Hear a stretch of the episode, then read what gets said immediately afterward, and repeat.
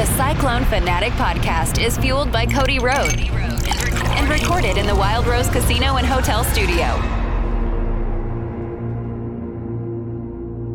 What's up, guys? Welcome to another episode of Football and Random Things here uh, at Cyclone Fanatic. I'm Conner Ferguson with Colin Newell, Jeff Woody. We'll uh, get into everything here in a second. The Iowa State Oklahoma game, your boy uh, Brock Purdy had pretty nice performance on Had Sunday. a, had a day. Yeah, we'll uh, we'll talk about it all. First, I want to thank the uh, greatest independent uh, company in the world, Wiffles Hybrids. They destroy their competition, their rival business. Terrible. I don't even know what the hybrid companies do, honestly.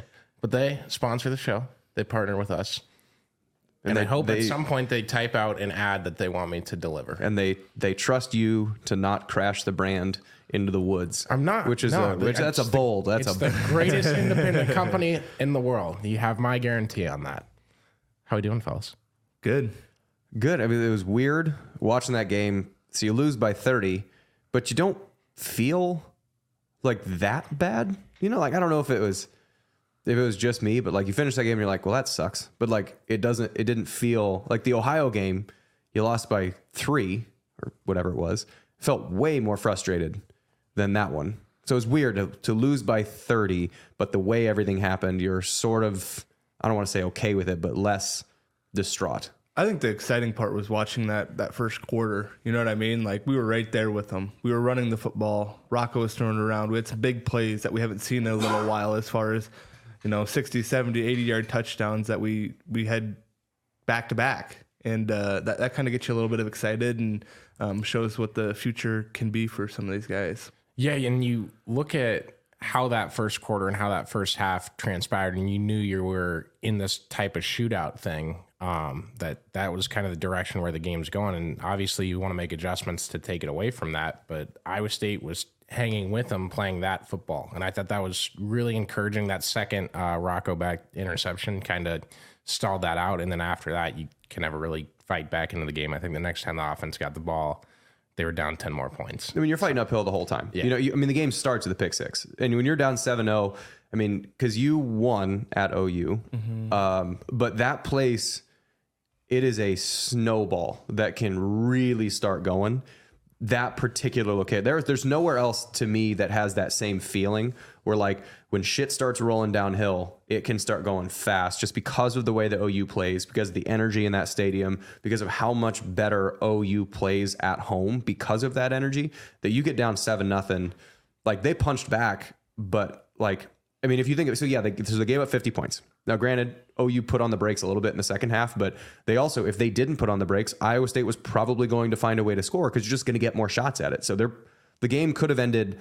You know, Oklahoma could have scored 65, but Iowa State would have scored 40 in that. Like they, Oklahoma threw the brakes on, and Iowa State then also had to kind of change the tempo that they were playing. So, um, however, 16 of those 14 points were basically by the Oklahoma defense because you have a pick six, you have a safety, so there's eight points or nine points right away, and then you have another uh, interception that goes back to like the 20 that it's really it's a really hard stop if you're doing especially against that Oklahoma offense. So they scored 50, but 16 of those points came essentially by the defense. So you take those off the board, and again, it's it's the big ifs and nuts or ifs and buts of candy and nuts. But like if you did that and took it off, it's 34 to 20. So like defense played poorly, sure they did. Uh, offense stalled out in the second half, sure they did.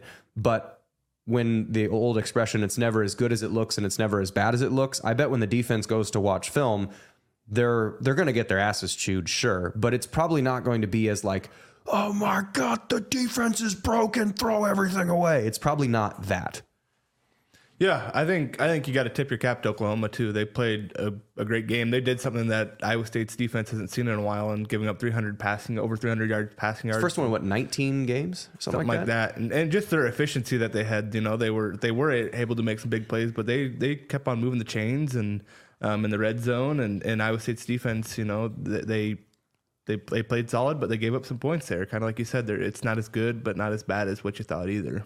Yeah, and the thing that the just the, the takeaway from the defense, like the big broad takeaway to me is Iowa State needs Malik Verdon back because who they were targeting was they they threw at five, so they threw at Purchase, um, and they also threw whoever was in for Malik Verdon. But at the same time, a lot of the running plays uh, on one side, you're going to have your outside linebacker or um, Beau Freyler is going to be responsible for one side. Well, the other side is going to be Malik Verdun, like that other safety, whether it's Ben Nickel or whoever else is in for that other safety spot that is going to be one uh, it's it's an alley defender. Like the guy where most of oklahoma's big runs came from or any like big as in anything like five or more anything like that most of those came down the alley. Very little of it came right up the gut and very little of it bounced all the way outside the corners. It was mostly alley runs. Well on one side you have uh, with uh, Freyler and, and McLaughlin. And Freyler was everywhere, so fine. But the other side, there's nobody there for a run game, and they were picking on whether it's Patton or picking on somebody else, whoever was in there. So like not having Malik Verdon in that defense, and also playing against Oklahoma, who has a quarterback who can deliver the ball on time and in rhythm to that spot. That's where that defense can start to crack. Where uh, in order to play you know, in order to play against Kansas, if Grady Dick is shooting for three pointers and he's hitting six out of eight three, three pointers, like you also have to have all of your defensive presence there. Like you can't be sort of off and then be on at the same time. And Iowa State without Verdon was a little bit off, and Oklahoma was on, which I think that's where the big discrepancy came from. Yeah, I completely agree with you there. The basketball analogy has me all sorts of tailspin in my head right now with bringing up Grady Dick. Oh, it's just, I mean, it really, it really is. Dillon Gabriel, if you're playing so different than Grady Dick because he's more of a spot up shooter, like a Steph Curry. If you have a point guard and primary ball carrier who is just on fire and can't miss, that's, I mean, that's what Dillon Gabriel is playing like. Defending that becomes an absolute all hands on deck, and part of defense relies on the quarterback missing the throws that you're going to give him. We talked about it last week against the Oklahoma State thing every defense has a weakness somewhere. Whatever that defense is, no matter what the coverage, no matter what, there is a weak point. And the the bet you're making whenever you call anything is that the opposing offense isn't going to be able to get to that weakness. You're going to try and you know cover zero. The weakness is if you can have one guy break that man coverage and you can throw it up to him, that's touchdown but you're betting on the fact that your pass rush is going to get to the quarterback before that happens. So cover zero, there's a weakness. Otherwise, everyone run cover zero all the time. So that happens in every defensive coverage. And you're the Steph Curry example. If Steph Curry's making threes from 47 feet out with a hand in his face, I mean, shit, you just, all right, tip your cap. Good job, buddy. Like if you're throwing, if Dillon Gabriel's throwing absolute dimes and you know, completing it was only 66% of his passes, but a good number of those were throwaway. If you're completing the high percentage of passes that you're completing in the windows that you're completing them, all right, tip your cap. Some of those, like there was one touchdown where they missed like 13 tackles. They're just trying to rip mm-hmm. the ball out, which I was screaming at the TV about. But a lot of the plays were just like, all right, you got a good wide receiver on a backup safety the ball has to go 45 yards down the field on on the money in order to beat you know the, one against Jamison Patton. Like that ball has to be on the money on time against a backup. All right, that's what he did. Like tip your cap. You make a 47 foot three pointer. All right, you make a 47.3 47 foot three pointer. I can't do anything about that. So it is. Gabriel was on fire. Iowa State was just a little bit off, but it's the same thing as when, when you got a quarterback that's on. It's like a ball carrier who can shoot, or a, a primary ball or on ball point guard who can shoot. It makes everything harder. Did it feel like they were going for a lot of fumble ripaways later in that game? I just feel like, and it's because Iowa State's been in all these games. And, and last wanna, year, with how many one possession losses, you know, you want to flip the switch and get back into the game, but it just feels like I've never seen them be that aggressive going for those. Turnovers make a huge difference in a game. You know, you get still an opportunity, you steal some momentum. If we would have, you know, came out in the second half and stole a little bit of momentum from them right off the start by having a turnover, a fumble, a pick, anything like that, that's a completely different football game. You know what I mean? It's not saying that we'd come back and win the game, but Oklahoma has to go, oh crap, we have to, we can't just coast it out here. We can't do this. They still have to be aggressive. And um, Iowa State's bench gets a little bit of adrenaline, a little bit of excitement, and something good that happens. So anytime you can get a turnover, it's, it's a huge momentum swing. It's it's an extra possession and an opportunity to you know hopefully get a short field and put some points on the board. Yeah, to use that basketball example again, Steph Curry's making forty-seven point, you know, three pointers and then all of a sudden the guy who's guarding him blocks one off his nose. Like you go to shoot it, and then LeBron, whoever's guarding, uh, LeBron blocks one into the third row of the stands. Okay, well, I might not be able to get that shot off anymore. And then you think twice about it. There's just a little bit more hesitancy. And then the confidence to shoot that 47 point or 47 foot three pointer doesn't it's not quite as strong. Then maybe if you're able to get whether it's a fumble or whatever, then you know you can again that the confidence to pull up and make that difficult play isn't there, so that play doesn't happen because if Gabriel's playing with, with, with as much confidence as he is, and you're able to throw it down the field, you know, yes. Do you need to provide more pressure? Of course, because it takes away his comfort and confidence. Do you need to be able to get a turnover? Yes, because it takes away his comfort and confidence. Do you need to push him off the spot, even if you're not getting a hit? Yes, because it takes away his comfort and confidence. But the the the going for the ball that I think offensively in the second half, what we saw was trying to score a 28 point touchdown. And then it sort of feels like on defense, they were trying to get two fumble recoveries on one play. You know, like that big touchdown drive or that big, you know, the one, the, the annoying one that eh, four dudes are trying to rip the ball out as opposed to trying to tackle the guy.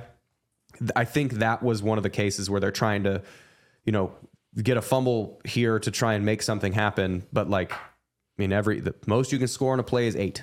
So uh, it, it feels like they were trying to make the entire team was trying to get back into the game in one play, which young teams do dumb stuff like that.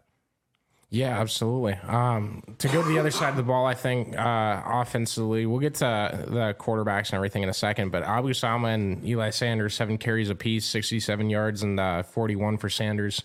Uh, what do you guys think about how the rushing attack look, and how's the offensive line improving, Colin? Yeah, I think that there's there's some great takeaways. I mean, between those two guys, you're over 100 yards rushing on 14 carries. I mean, if anybody can have that type of production, you're going to be really happy. We saw some big runs from each of them, um, able to get out on the edges a little bit. And Oklahoma's a fast defense, so the fact that those dudes were able to get some edges and and spark some huge opportunities, I think that was a huge part of what where the success came from early on um, they were able to, you know, hey, oh crap, these dudes can run the football a little bit. We're gonna have to make sure that we defend it, and um, opened up some some great opportunities for Rocco. And Rocco made some big time throws and um, really played some complementary football offensively there. Um, you know, you have a big throw where they have to respect that that two big throws, two big touchdowns.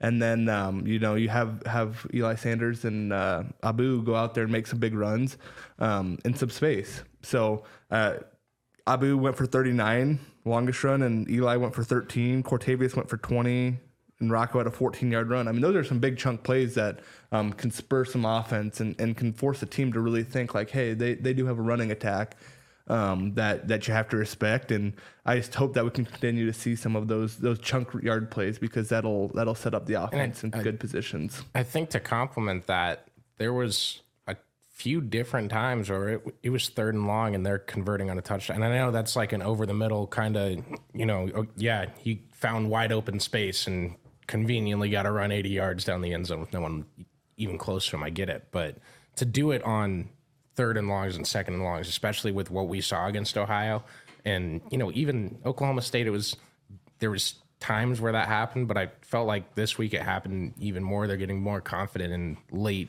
third and long situations. Yeah, and I think a lot of those were some good throws by Rocco. Put him on, put him on a spot, and allowed those guys to go make a play. Um, you know, back to Woody's kind of thing, like, hey, the quarterback's job is to let a playmaker go make a play and I think that's kind of what what we saw there, and um, we we really like the the sight of that. But I think the offense kind of took a step forward and some stuff that we haven't seen for a little while. A little bit last week, obviously with the with the air raid attack, but uh, that's two weeks in a row where we've seen some really good things out of the offense that we got to be really excited with uh, Coach Scheelhaase and company uh, calling some great plays and um, really having some efficiency.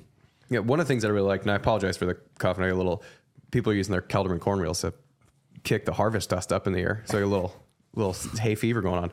Um, but no, one the thing with the offense is that like Scheelhaase has the keys. Like that that I think uh, that's pretty obvious at this point, and they're and recognizing the looking in the mirror and saying what do we do well and what do we not do well. After Ohio, they took a big long look in the mirror and said, "What do we do well and what do we do poorly?" And they came out against Oklahoma State, and then they ran like sixty percent of the newer offense, and then still like forty percent of the kind of conventional two and three tight end pack formations, every trying to run the ball down the downhill. And then in Oklahoma, it was like ninety percent new offense, where it was a lot of spread formations. There was very few times when you have two and three tight ends that you're packed in, like we saw at the beginning of the year, and then all through last year it was mostly 11 personnel or you even if it wasn't 11 personnel it's like 12 personnel but uh, Brahmer is one of the tight ends and he's essentially lined up as a wide receiver, and you got Stevo in or Easton Dean in and Brahmer out outside or something like that. Like you have there was spread offenses. And what that does for the big guys in the middle is like what we talked about after Ohio. Is like you have to give them more time if the combinations aren't good, if you can formation a way where the linebackers are at six yards instead of the linebackers at four yards, well, that gives you that much more time to be more solid in your combination, to actually move up to wherever you're trying to get to. And so the running game worked because the spacing was better. And the guys like Sanders and Sama and Hansen and Norton, they operate better in space because that is much easier to translate from any level to any other level. So like if if I get one on one in space, now granted, my in space moves aren't necessarily the same as somebody else's. But if I get somebody one on one in space at any level, I'm expecting to beat that guy. But if I have to set myself up and try and give a, a, a linebacker a different angle or help a center get to a combination block, that stuff takes time to understand how fast everything moves and how much you how long you have to press everything and how long you have to there's a um, uh, there's a lead blocker how close or how close do I trail Klotz on the way to a, a, linebacker defensive end. If I'm too close, I run into him. If I'm too far back, then I run. And like all that stuff takes time to figure out. But the spread offense, the more wide, the, the bigger amount of space between the linebackers and or not linebackers, the whatever receiver positions, tight ends, wide receivers, whatever, and the offensive line, it forces a little bit more space. It allows the linemen to get a little bit more time to their combinations to get up to where they need to. And it allows Sama and Hansen and Norton and Sanders, it allows them more one on one opportunities that are way easier to do. And those guys, as we saw, can actually make guys miss in space. So that offense of like, Uh, to, to take a step back, I probably use this example. One of the things I, I love building stuff like half the furniture in our house either I've built or I've built with my dad. And so like when I was growing up, my dad and I would build stuff. He grew he was in construction for forever. And one of the things that I remember we were building a chest. It was like the first big thing that I built. And he gave me like a little life lesson which was like unless it needs to have exact dimensions, let it tell you how it wants to be built. Maybe the grain of the wood is a little bit wider and it wants to have wider boards, and you you are going to cut them at four inches wide, but because of the shape of this wood, it needs it wants to be six inches wide. So like, listen to it and don't be so stubborn that you're trying to force something into into this. So let it let it tell you what it wants to be, and that's the coaching staff is doing with this offense. Is as they're building it, they're letting it tell them what it wants to be. With spacing, they're better in the run game it allows young linemen and young running backs to get more running space. Rocco can still see it, can still sling it, can still get it to people on time. So this offense is more on time. They're better running the ball and they're better time of possession with more space. And so that's a thing that we're going to I think we're going to see that pretty consistently throughout the rest of the year. Like this is much closer to what the offense wants to be. And again, the second half, they're trying to score 28 point touchdowns. You, it's a young team. You have a freshman quarterback, freshman running back, freshman running back, freshman tight end, sophomore center. Uh, you have a sophomore tackle, and then you have freshman guard because Black ended up coming in for Triber, and then Hufford and Miller. So like you have two upperclassmen on the offensive line. You have two upperclassmen that are wide, at wide receivers, and everybody else is underclassmen on offense. That down by 28 in an environment like that, you're trying to score a 28 point touchdown. So like second half, it's not like you can scrub it and completely forget about it, but it is one of those things that like the the truer indication of what the offense is is the first half, and then you got to teach the second half how to stay calm and not press. Did you have a breakdown at all on Rocco Becht's interceptions? He's forcing it. It's 100%. The second one, he was trying to throw it away. He just didn't have enough leg. Like he was a, a half a second too late for that throwaway. The first one, I think he he was like I was list, I was driving home. I was helping my in laws move, um, so I didn't get a like well, actually. Sorry to put you on the spot. I know you love breaking down just exactly what went wrong on this big play of the game. I'm not. Yeah, no, no, no fault of your yeah, own at so all. the first, the, I didn't see the first one. It was a it was a flood levels concept. I guess I don't remember it necessarily. The second one. Uh, it was the same basic principle as levels where you're trying to get somebody at two yards, somebody at 10 yards, and somebody at 15 yards or whatever, 20 yards. And it, they're all covered. And in that case, you the pocket's already moving. Throw it to the third row of the stands. Get rid of it. Well, he was trying to wait for somebody to get open because he's trying to score a 28 point touchdown, and then realized, oh, I need to throw this away. But by that time, he's already getting hit because he was a half second too late with it, and now you don't have enough power to get it because you're you're on your back heel, you're trying to throw it around somebody, you just don't have enough juice to actually get it out of bounds. So that second one was just like Right, or if you get taken off one of those plant legs. Right. It's yeah. you're throwing yours. Aaron Rodgers can do that. Like as far as the just throw off platform, like jump sidearm throw and still throw it 50 yards, but like not many people can. So you actually have to get your cleats in the ground to throw it. I think that second one was just he was thinking I should probably throw this away, and then he was thinking maybe maybe somebody's going to come open. Nope, not going to come open. Tried to throw it away. Didn't have enough arm. Got got picked off. You work in training and athlete health and stuff like that. Do you think Aaron Rodgers is going to come back this year? He said that's his number one goal is to play again. Yeah, probably. So okay, so not season ending at all, or is Oh, this I mean, doctor it- I have no idea. I have no Okay. idea. I Well, don't what's know what the- crazy is you saw him like what is it? Not even three weeks after surgery, and he's out there on crutches, putting a little bit of weight on Uh-huh. Achilles, which is like Well, you're, yeah, and I you're just need to know if you guys think it's the Hiawatha or whatever it's called. I said that wrong, didn't I? That's something else. Ayahuasca. Ayahuasca. Ayahuasca, but I thank don't. you. I, it's Or- probably my guess is it wasn't a complete tear. Like if it, if that's the case, that it wasn't a complete tear, and it was you just aren't partial giving tear his of his magic Achilles. doctor credit. No. He's, he brags a lot about his doctor. He's a I good I'm. I'm good. I'm good with. I mean, his good good rep there for sure. good good for him. I don't know. I I I would love to see what the actual like MRI is. You know, and obviously I'm not a doctor, but. I'd be curious about Aaron Rodgers. I mean, I would hope he comes back to play because the Jets. I mean, that what the one quarter that they were that one or two quarters that Zach Wilson was on, they were well. good. They're beating the I thought you shit were- out of I thought you were talking about like the five minutes that Aaron Rodgers wasn't hurt yet this year. No, when, when was Zach like, yeah, Wilson what's was magical? plays. Dude, the entrance was so dope. when they went backwards and got a sack and a sack and a sack. Yeah. I think it's cool to see Breece. I hope he continues to get some more carries too, because clearly, I, th- from from my perspective, when you watch as far as efficiency and everything like that, like him versus Dalvin Cook, like feed Breece, man. Oh yeah, he and hopefully the Jets get it there. I know there's, you know, you have that little party that's like, okay, we tore his ACL last year. We got to make sure we don't load management him too hard through the year. But I, you got to think it's coming. Did you see they're making a the Jets made like this docu? Yeah, I saw you tweet that. whatever? I started Yeah. to watch it. That's It's pretty cool. sweet. I'm excited to watch that and kind of see the see the process of his road back. I think it comes out Thursday at noon. Well, it's noon Eastern. So go to the New York Jets website. It's all through their media people and find like one JD Entertainment or whatever, and you can watch it there. Uh, yeah, let's knock Purdy out real quick. Not Dude, 20 to 21, One incompletion. one incompletion. Like it's amazing. Unbelievable what he's able to do. I mean, obviously playmakers all over the place, but quarterback still has to throw an on time to an open guy who can go out and make a play, and and that's what Brock has continually showed to do in the NFL and college. I mean. He, he always had that uh, consistency, and it, it's just incredible to watch him go out there on the highest level against team. Everyone's throwing their best shot at the Niners, offensively and defensively, because they're a great team. It's a Super Bowl Super Bowl contender, absolutely. So um, every, every week he's seen the best that somebody has, and he's going out there and completing 95% of his passes. I mean, it's unbelievable. Do you think he'll ever have a perfect game, or is it the closest we're ever going to see it?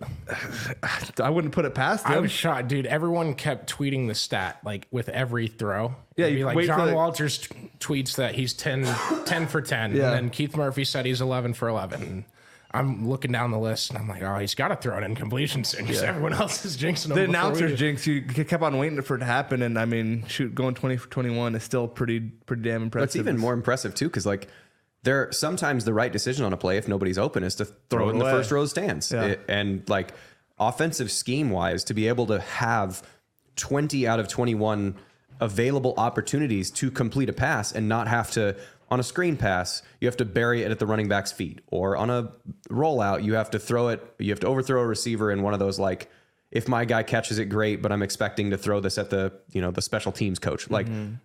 offensive scheme wise to be even able to call 20 completable passes out of 21 that's pretty impressive too Yeah, absolutely. And they got, I mean, smart people and good players in San Francisco. I can't wait to see them knock the Vikings out of the playoffs. It was, was going to happen last year. It didn't. And so now it's going to happen this year. It's kind of funny, interesting. You hear all these people, what, a couple weeks ago saying, like, oh, he can't complete the long ball. He can't do this, accuracy. And it's like, oh, really? I just went 20 for 21. Yeah. Like, what what's the issue here? also how many how many if if brock purdy plays for four quarters has not lost an nfl game Unbelievable. the only game that he has lost as a starter was the one where he his elbow exploded so every other start that he has had in the nfl he has won which is wild. Yeah, I think he's if you count the game he came in late, he's 10 and 0. And if not, he's 9 and 0 as a starter and that's just regular season. So I guess there's one playoff game in there and then the NFC title. So it's still like nuts that you can have that record as I would kill for any Vikings quarterback to have that ever. Well, and just the fact that like like I said, they're they're getting everyone's best shot every week. They want to beat the Niners because they want to be able to have that's a that's a locker room win if you can go in there and you can say, hey, whole team. I mean, it takes a team win to go in and beat the Niners right now, special teams, offensively and defensively, and. uh Wow, what a guy there! Hey, shout out to Ordered a water mid show. That was that wasn't order. That was the producer saying, "Quit freaking coughing into the microphone."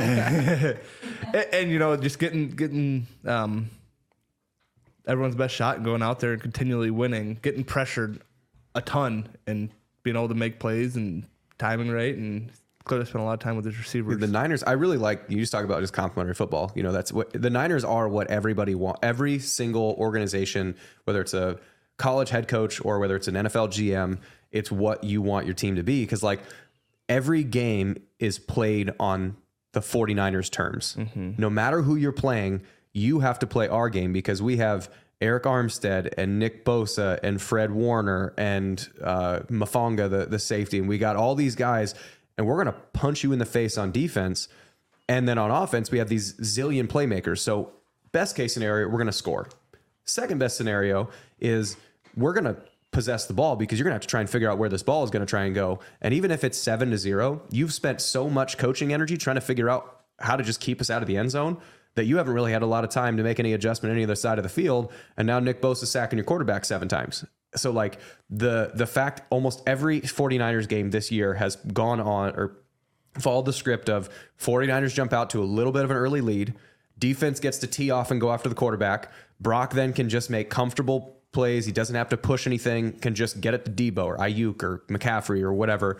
And once you do that, then you can run a comfortable, efficient offense. The defense gets to even, it's an upward cycle. You even get to play more pressure because now that they're up by 17, and then Bosa can really pin his uh, ears back. And then the corners can go for interceptions as opposed to trying to bat the ball. Like the whole thing is built to execute and play on their terms. I'm excited. I mean, Philly is the, to me the only team that can that can play that game with them. and Philly hasn't looked like Philly of last year. No, they they. I mean, they had well to be. They, I feels like for whatever reason, Rivera has the Eagles number. Like they they beat them last year. They broke their unbeaten streak at eight 0 last year, and then this year they should have beaten. No, not should have. Could have beaten them in overtime. So like I don't know. It's one of those. The league is really good, but yeah, it feels like Philly and maybe Dallas, depending on how their offense performs at the time, are like the only teams. I mean, in the NFC, Did and then Dak the Bills. Prescott get traded? Or Let me show me what Dak, Dak's done in the playoffs.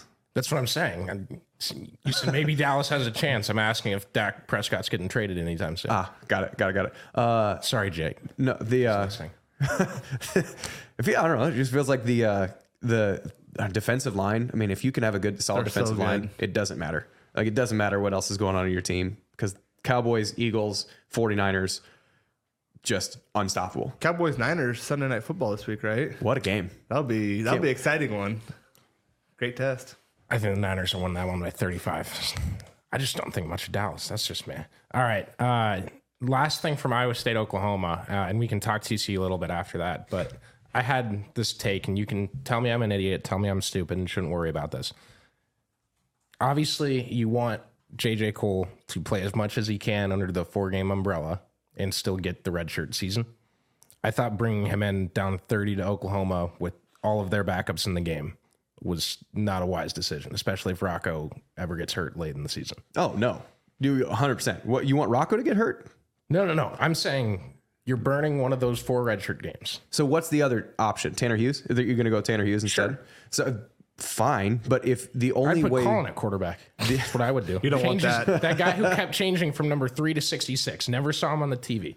That was the weirdest. That got announced like four times that he was changing his number from number three to 66. oh, it's on from it's on special teams. Okay, I would have just put Colin Newell in a number four jersey. You can. They, we quarterback. we actually I don't know if you guys had them. We had zip up jerseys. Yeah, that- like the Velcro really? sides. Yeah. So like, and the reason for that is so like Myles Purchase and Cartevious Norton are both number five.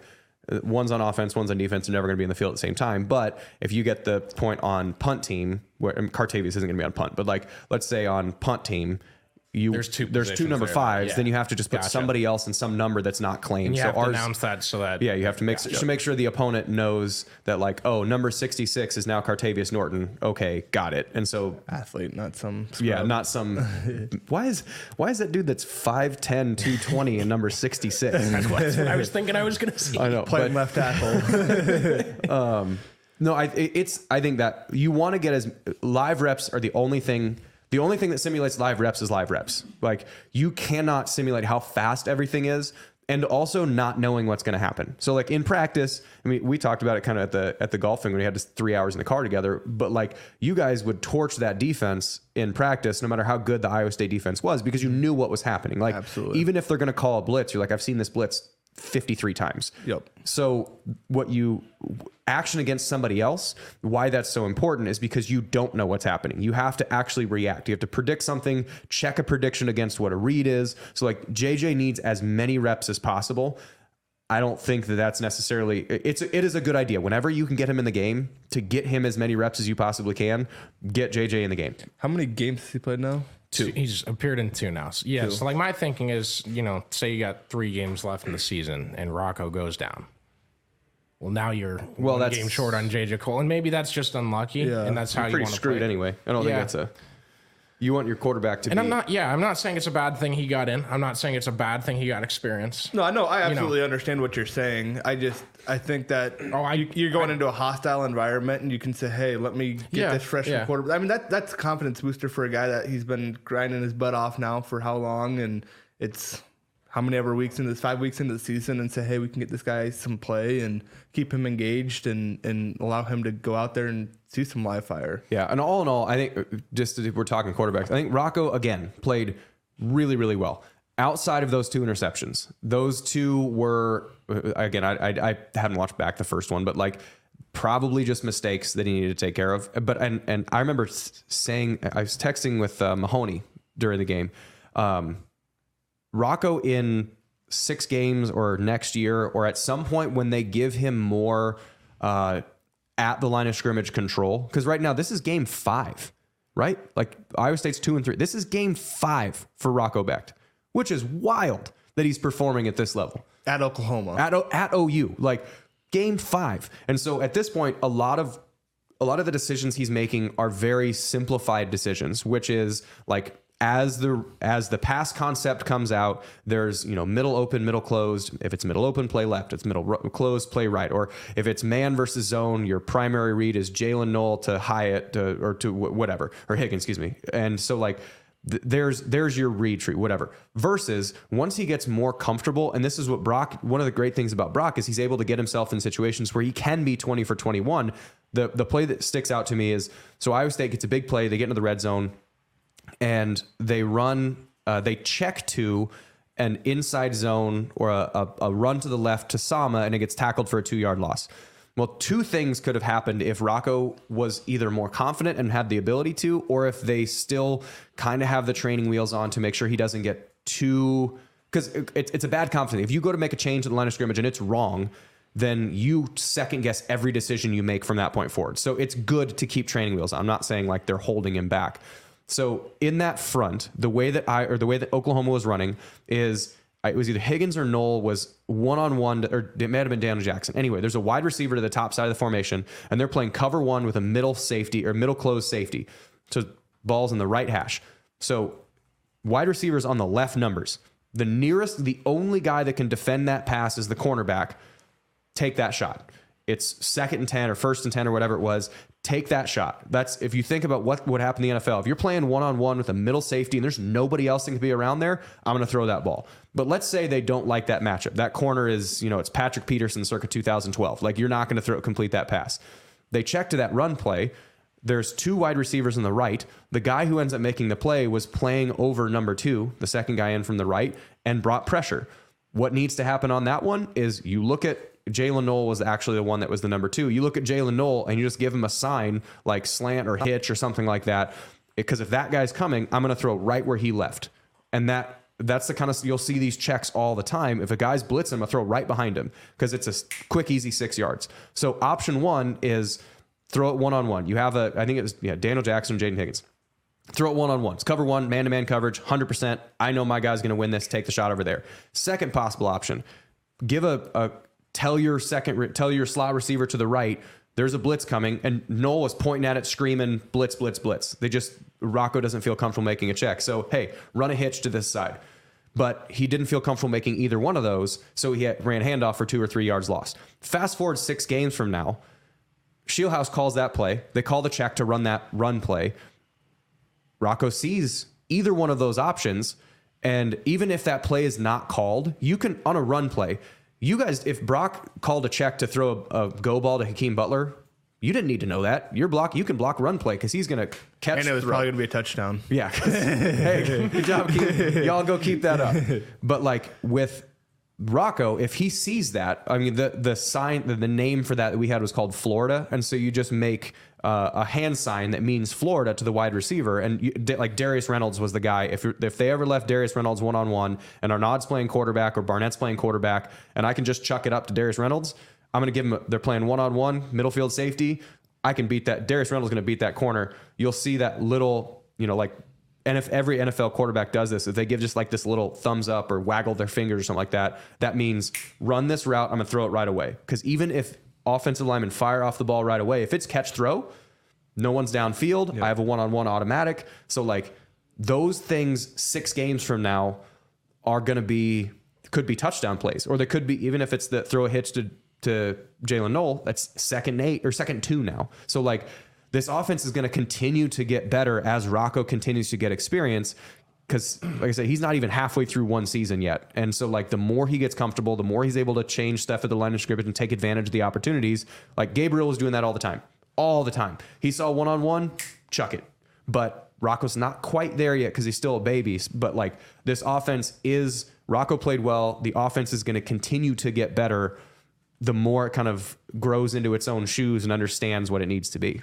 Yeah, and I think at the very least, after you know five games this year and seeing the amount of freshmen playing on the field, I think that's got to excite a lot of people because they're all developing that chemistry together. All those big pieces in that core of it on both sides of the football. Honestly, Bonifas is a sophomore. Sophomore, yep. right? Yep. So Bonifas theoretically has three more years. Rocco has this one or has two more years on Bonifas has two more years on top of this one, so two and a half years. Rocco's got three and a half years.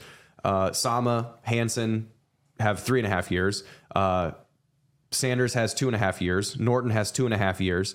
Uh, Higgins has he's a junior, right?